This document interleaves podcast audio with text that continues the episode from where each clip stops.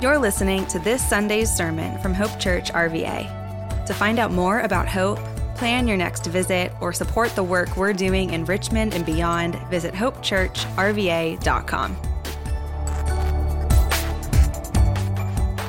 All right, good morning, everybody. Good to see you. Great to see you. Like, no pressure. Fresh in from Israel for a special, holy, not put you to sleep sermon. hey, I want to add to Matt's uh, welcome. If you're new with us at Hope, we're just really glad you're here. That's a sincere statement. We're really glad you're here. We want you to be here, and we hope you're encouraged by being here. So, welcome. So, I shared with a couple of buddies of mine who pastor churches around the country that we're doing a sermon series on angels.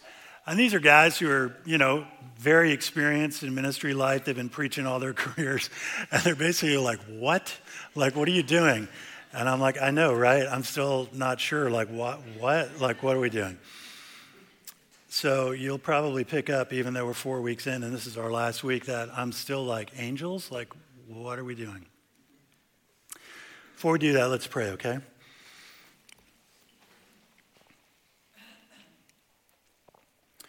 Father in heaven, would you help us make a transition here from the ordinary to the holy, from texts and full calendars and logistics in our minds and Thanksgiving plans and relationships and family and friends and those spinning, swirly places. Would you help us just come into your presence? Would you help us join the angels who worship you? Holy, holy, holy is the Lord God Almighty, who was and is and is to come. Father, we pray in the wounds of our broken world. We pray for the UVA community. We pray for healing from this tragedy of these murders. We pray for the families of these young men who have lost young men so beautiful, full of promise and future. And we grieve, I feel like the scripture is saying, Rachel weeping for her children. Not only, Lord, do we weep for these young men and their families, we weep for our nation and we ask your forgiveness for embracing the violent spirit that seems to permeate us in so many places. Would you forgive us and would you heal us of this spirit of violence through your power, your presence, and your peace, Lord Jesus Christ? Speak to each of us in any ways or places that we need to trade the kingdom of the fallenness of this world for the peace and the beauty of your kingdom. So we ask for your healing, Lord. We lift our wounds, and particularly those closest who feel these wounds most deeply. And we pray in Jesus' name. Amen. All right, so we're concluding today, and uh, I happen to have week one and week four, so I get to kind of bookend the experience of this sermon series. Uh, Wes in week two, uh, one of the things I loved about Wes was his uh, job description for an angel, if you were here or if you saw it online. And with Kyle Friedman giving us this passionate assurance that the victory belongs to God. And so today we're wrapping up this series on angels. So I think the anchor verse of it, without us identifying it in advance, I can now see it as we're coming to the last week, has really become Hebrews 1:14.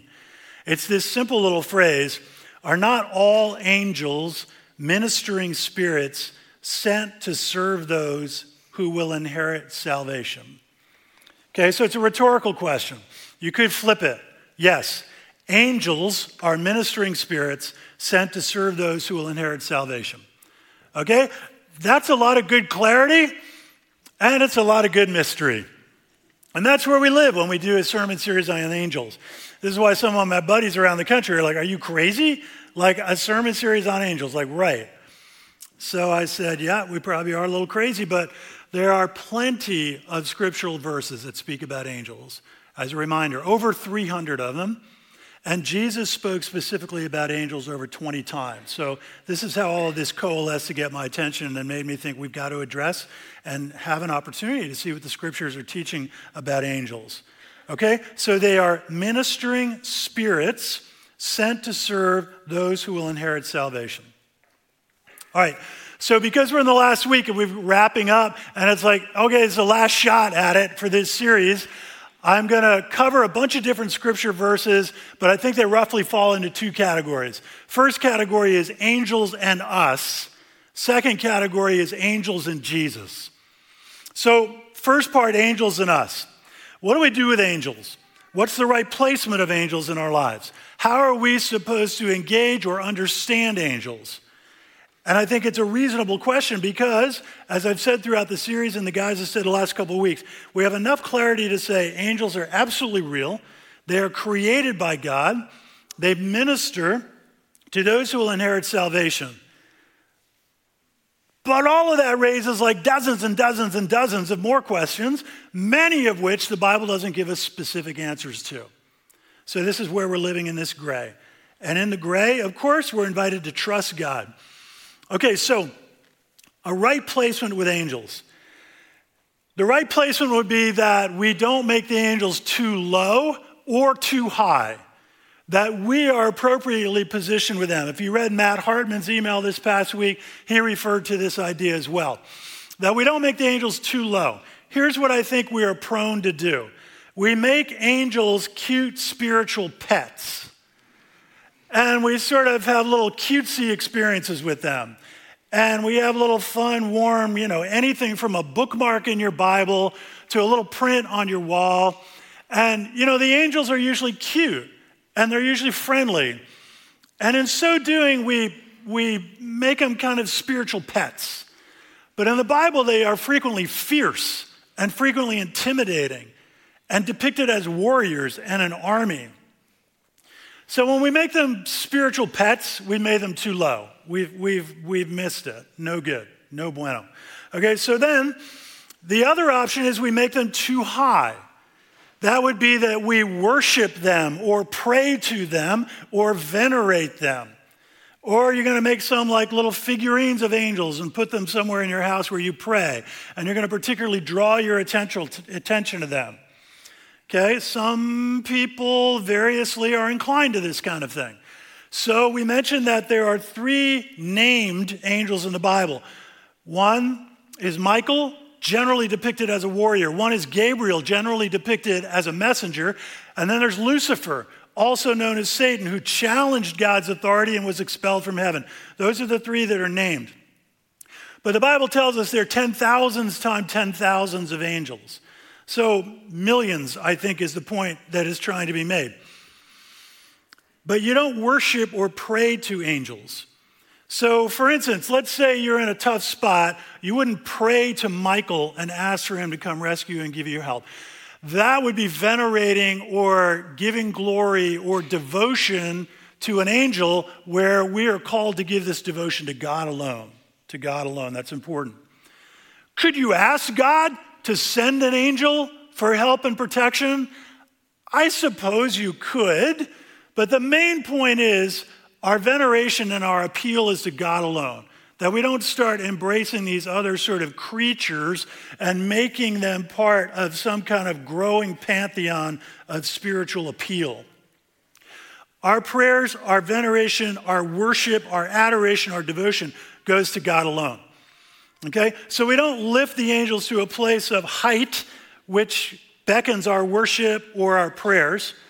But we also don't make them so low that we've turned them into like spiritual pets. So Psalm 8 has a little reference for this. It says, What is mankind that you are mindful of them? Human beings that you care for them. You made them a little lower than the angels and crowned them with glory and honor. Okay, so Psalm 8 makes it clear that we as human beings, at least in this earthbound life, are a little lower than the angels. Okay, so I know what that beckons. Well, what about when we're in heaven? We don't have clear answers to that. Okay, so not too high, not too low. Angels and us, number one, right placement. Not too high, not too low. Don't make them pets and don't worship them or pray to them. They operate on God's beck and call, and they serve God's purposes and God's sovereignty, sovereignty, not ours. Okay, how about this? When you start reading Matthew chapter 13, this is a collection of Jesus' teaching on the parables of the kingdom. Okay, if you want to go read it this week, you'll catch up to this. But a number of the kingdom parables talk about this basic idea there's a huge catch, a big ingathering, and then when Jesus returns, which he promises to do, there's a sorting and a sifting out. Okay, so for instance, Jesus says something like this The kingdom of heaven is like a big field, and both wheat and tares grew up in it together. And when Jesus returns, the wheat and the tares will be separated out. The wheat will be held onto, and the tares dispatched. Okay? He says, the kingdom of heaven is like a net that got let down in the sea. And the net comes out of the sea and it's full of all kinds of fish. So, this idea of the kingdom is big catches. When Jesus returns, a lot of sorting and sifting happens. If you're thinking, wow, I didn't really know about that, or I never really thought about that, it's Matthew 13 that has a lot of teaching on this. What I find that's really interesting is Jesus says, that harvest, that sorting and sifting, that harvest is the end of the age, and the harvesters are angels. How about that? Let's read it together. Matthew 13, 37, 39, he replied, The one who sows the good seed is the Son of Man. The field is the world, and the good seed represents the sons of its kingdom. The weeds are the sons of the evil one, and the enemy who sows them is the devil. The harvest is the end of the age, and the harvesters are angels. In Matthew 25, Jesus said, I referred to it in week one, that when he returns, he will come with all the angels. Exactly what's that going to be like? I can't tell you exactly, but we're given enough pictures to know that it is awesome. So the harvest is the end of the age, and the harvesters are angels. Those who are righteous, that is, sincerely in faith in Christ, are drawn into the kingdom. Those that are not are not. That's hard to say in today's world. We feel like, oh, that's old fashioned stuff. All I can tell you is it's very clear biblical content for us to pay attention to. The harvesters are angels. So interesting. They're given this super important task. Okay, how about the idea of personal assignment? Okay? Like, you've heard me say it, but I still can't quite get out of it. Like, some of these ideas of angels, when I have heard about them over time, they're just like a little too cute. And then I start reading the scriptures and I'm like, there's a whole bunch of content here that completely legitimizes the veracity of angels. Okay, so what about personal assignment? AKA a guardian angel.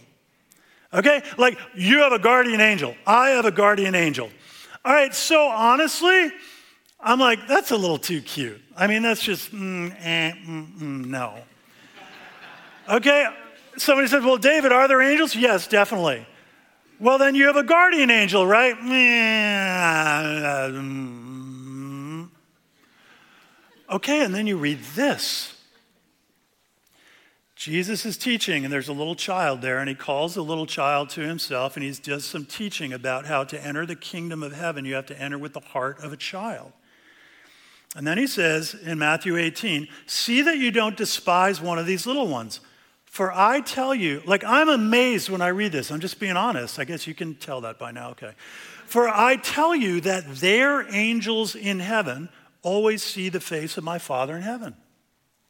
Their angels in heaven always see the face of my Father in heaven. The word there is not T H E R E, like there are angels in heaven. It's there, like E I R, like possessive. Their angels in heaven always see the face of my Father in heaven.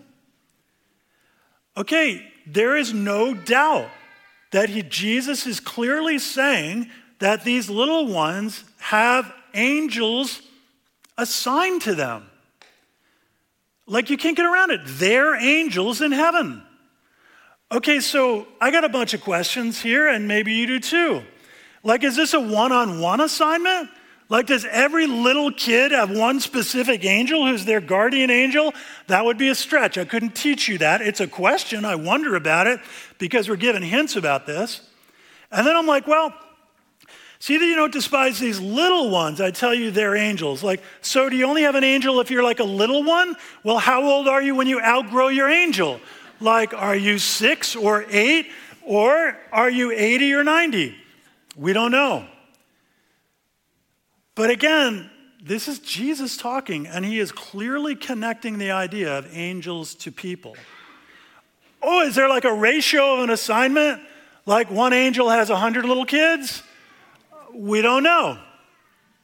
But here's what is being stressed from Jesus this little phrase, their angels always see the face of my Father in heaven. It's a significant literary idea. What it's speaking about is the idea of a king and to go into the presence of the king, to be able to look the king face to face, was a position of extraordinarily privileged access.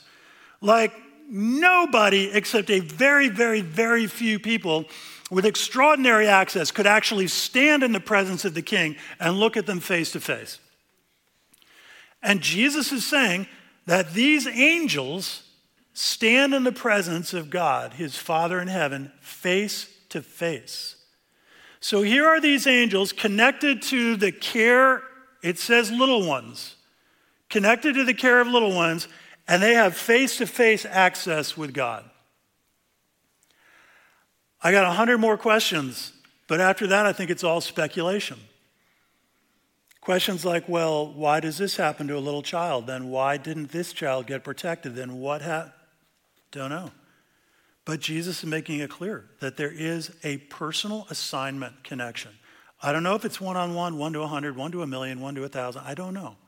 But there is some clear statement of personal assignment.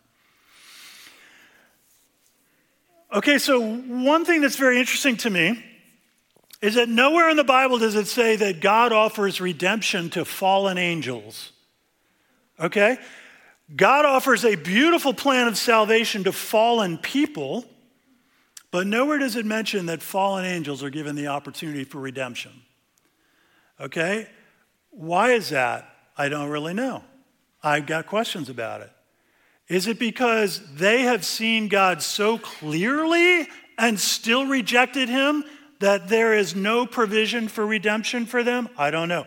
Is it that their form of rebellion is so significant under the leadership of the devil that there is no opportunity for redemption for them? I don't know. But nowhere in the Bible is it suggested that fallen angels are given an opportunity for redemption. Where that takes me is a whole bunch of gratitude that we fallen people are given the opportunity for redemption and that he would offer us this opportunity in Christ. And we'll get to that in a minute. Okay, how are we similar to angels? Another enigmatic batch of verses, Luke 20, 35, and 6, reads this way. But those who are considered worthy of taking part in the age to come and in the resurrection from the dead will neither marry nor be given in marriage, and they can no longer die, for they are like the angels. They are God's children since they are children of the resurrection. Okay, so I think this risks us making angels spiritual pets or making us spiritual chums with angels.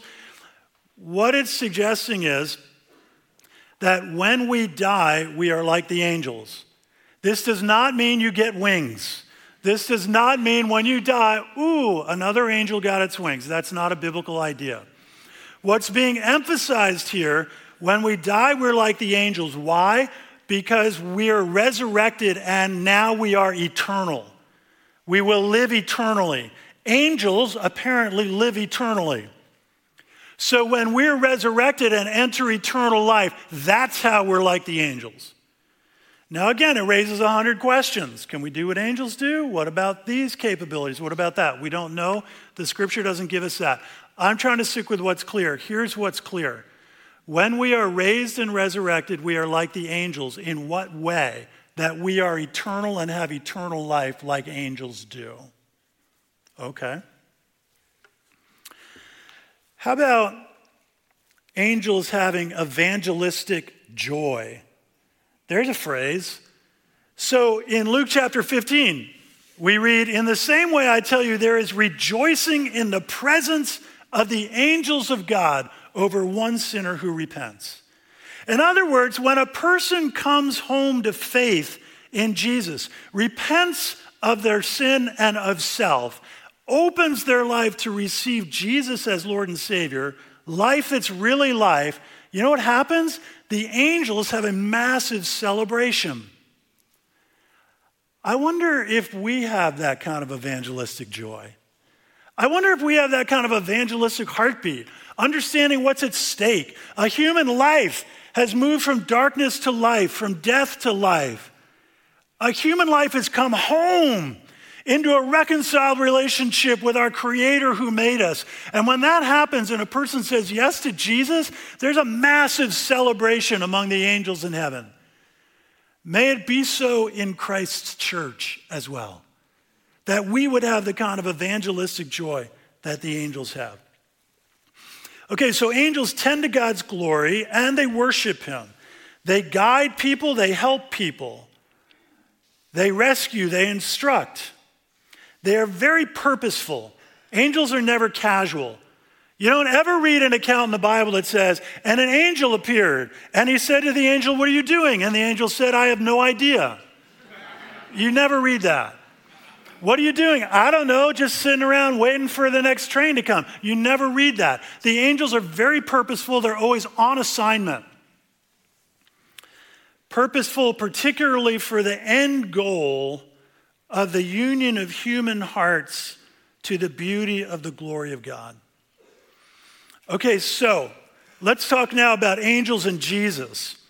Remember that there is no witness in the scriptures that fallen angels are given the opportunity for redemption, but God has a plan for the redemption of fallen human beings, you and me. And this plan will be worked out when Jesus Christ, the Son of God, enters the world, fully God, fully man, lives a human life in perfect obedience to God and then dies the ultimate sacrificial death, both God and man, on that cross to bring about our forgiveness. Okay, so let's talk for a moment about where we see angels, particularly in Jesus' life, at pivotal moments. The first most obvious one, perhaps, and particularly with Christmas coming up and Advent starting next weekend, is Luke chapter 2. This is the birth announcement of the angels to the shepherds in the shepherds' fields outside of Bethlehem. It's the largest outpouring of angelic expression that we see sent to earth when we read in the scriptures. Suddenly, note the word suddenly, like there was no warm up. Hey, shepherds, in about 15 minutes, be ready because the angels are going to be coming to give you a message. Suddenly, no warning. This is a frequently consistent thing that we see with angels. No warning, had no idea they were coming. Suddenly, an angel of the Lord appeared to them, and the radiance of the Lord's glory surrounded them. They were terrified. But the angel reassured them, Don't be afraid, he said. I bring you good news that will bring great joy to all people. The Savior, yes, the Messiah, the Lord, has been born today in Bethlehem, the city of David. And you'll recognize him by this sign. You'll find a baby wrapped snugly in strips of cloth, lying in a manger. Okay, so that apparently is one angel to the shepherds, radiating glory, and they're terrified. The suggestion from commentators that this is Michael, the warrior. And so the shepherds are terrified when they see him. But then, note the word suddenly again. Verse 13 Suddenly the angel was joined by a vast host of others, the armies of heaven, praising God and saying, Glory to God in the highest heaven, and peace on earth to those with whom God is pleased. Okay, so in a very broad macro sense, that's the job description depiction of angels that they bring glory to God in the highest heaven, and they're always moving, working to bring and to minister and serve those who will inherit salvation, to bring them to a peace, reconciled relationship with God and one another. Okay, so the birth announcement. is the great big first outpouring of the angels. Okay, the prospect that the Savior, the Son of God, who's come into the world, who will bring salvation as an opportunity for all fallen human beings, that prospect is now at hand. But looming is a dot, dot, dot of the pending battles with the tempter, the one who challenged God to begin with, was expelled from heaven with all of his minions. And when Christ is born into the world, it's a beautiful moment with a haunting dot, dot, dot. How's it going to work out? What's going to happen? For him to be able to bring about the redemption of fallen human beings, he has to live a fully obedient and sinless life. So the tempter appears. In Matthew chapter 4, after Satan has tempted Jesus, and Luke chapter 4 has it as well.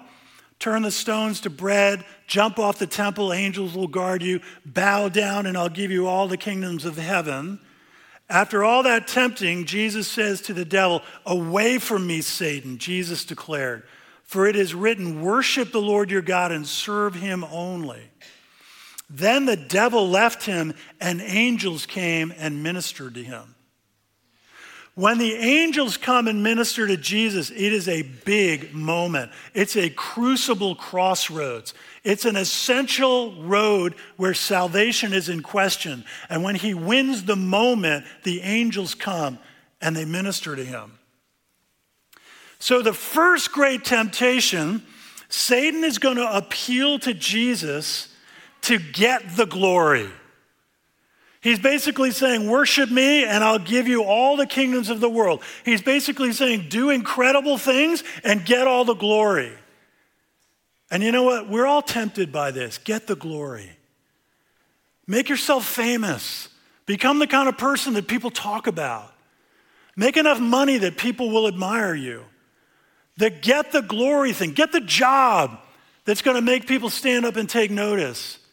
Accomplish the athletic feat that's going to be written about in the paper and online. Get the glory. Get the glory. It's a huge temptation. And Satan is going to tempt Jesus to get the glory. And Jesus, in perfect obedience, denies him that. Temptation number one get the glory. And in perfect obedience, Jesus turns down those temptations. In Luke chapter 4, you have this very haunting phrase. The devil, after he had tempted him, left him until a more opportune time. It says in Luke chapter 4.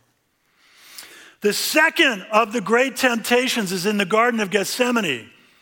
Jesus has had the Passover meal with the disciples. He's now gone across the Kidron Valley into the Garden of Gethsemane. It's this moment of testing. He knows the cross is in front of him a place of excruciating pain and suffering. And guess who shows up in the Garden of Gethsemane? Satan, to tempt him. Luke 22. And he withdrew about a stone's throw beyond them, where he knelt down and he prayed, Father, if you're willing, take this cup from me. This is Jesus praying in the Garden of Gethsemane. The cup he's speaking about is the figurative cup of wrath that he is going to take God's wrath upon him, dying on a cross, the sin that we deserved, that we would get his status of holiness. But the suffering is going to be excruciating. Jesus is praying, God, if there's another way, can you do this another way? And then I think the most towering prayer of the Bible in this simple, deepest of sentences ever uttered. Yet not my will, but yours be done. When Jesus prays that prayer, he will not succumb to the temptation to turn away from the suffering. He will enter it, he will face it head on, he will go there for the redemption of fallen human beings. And note verse 43. When he comes out with that statement of obedience, then an angel from heaven appeared to him and strengthened him. And in his anguish, he prayed more earnestly, and his sweat became like drops of blood falling to the ground. The first temptation was to get the glory. That's a rather superficial, invite you to the heights temptation. The next one is to avoid the pain. That's a deeper, more central, visceral kind of temptation. It's as though Satan whispers to him to sabotage the plan of salvation. This is going to really hurt, you know. You're not going to want to experience this, you know. All you have to do is turn away from the pain of this cross, and you can avoid all of that excruciating suffering, you know. It's like brutal scenes in hard movies when somebody's being tortured and the torturer says, I know you just want it to stop. And in the midst of that excruciating crucible, Jesus Christ says, Not my will, God, but yours be done. The first temptation where Jesus is victorious is the temptation to get the glory. The second temptation where Jesus is victorious is the temptation to avoid the pain and the suffering. And in both cases, Jesus denies the tempter and stays in perfect obedience to his Father in heaven, which is indeed what makes it possible for us fallen human beings to be redeemed from the loving heart of God. And note that in all of these cases, the angels are present.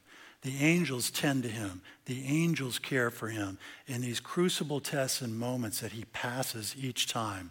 And then finally, that victorious morning when the tomb is empty, when Jesus' obedience and suffering on the cross has met God's perfect celebrational vindication, he's been raised from the dead. Our sins really are forgiven. Heaven really is our home. The victory of the resurrection it says the disciples returned to their homes, but Mary stood outside the tomb weeping. And as she wept, she bent down to look into the tomb. And note, she saw two angels in white sitting where the body of Jesus had lain, one at the head and one at the foot. I've always thought that it must have been like looking at the Ark of the Covenant. The Old Testament Ark of the Covenant was that box that had the cherubim, one on each end that box was the story of God's redemptive work for his people Israel in the past. And now, when Mary goes to the tomb and she sees an angel both at the head and the feet of where Jesus would have laid, I can't help but imagine it would have looked like the Ark of the Covenant. But now, now that tomb is empty. Now that victory is sure. Now those angels are testifying to the fact that the victorious and obedient Jesus is alive. So the stories about angels, they seem to have these consistent threads to them. After the sermon a couple of weeks ago, the first one of the series, a lot of people told me stories about experiences that they had had. And nobody's saying, I know for sure it was an angel, but we're given enough clarity and enough ministry, uh, mystery to be left wondering. So, one of my friends told me about a friend of his who had had a drowning experience or a near drowning experience. He'd gotten caught in a riptide. He got taken out into the water that was well over his head. He's swimming, swimming, swimming. He realizes that the ocean is too strong for him. He's not going to beat it. He starts to sink. He's losing his breath and his energy and his strength. But he decides he's got to pull himself up to try to get another breath. He comes back up to the top of the water. He can see around, he gets a breath, there's nobody anywhere near him. He keeps trying to swim, he gets too exhausted, he's going under the water again. The friend tells the story that he began to start thinking, This is not the way I thought I would die. I didn't think that drowning was going to be the way my life was going to come to an end. And as he's going under the water for a second time, he has this sense of peace, but also this strength that he needs to try again. And so he battles again and he lifts his head above the water and gasps for a breath. And when he does, there's a guy coming toward him on a surfboard. And the guy on the surfboard says to him, You look like you're in trouble. Do you need help? He said, Yes, yes, yes, I need help. The guy on the surfboard gets off the board and he lends the board over toward him. And the guy who's come up from the water for the second time holds onto the board and he's gasping for breath. And he gets up his energy to climb on the board and he just lays on it, knowing that he's safe for a moment. And he looks to turn to thank the guy who brought it, and there's nobody there.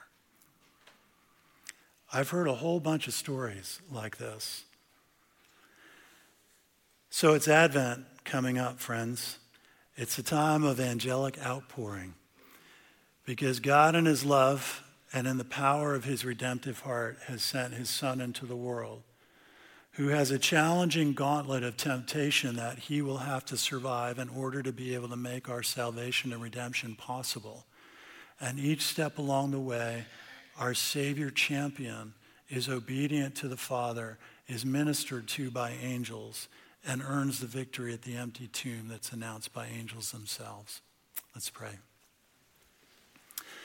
Father God, we come to you and we feel small up against such heavenly realities.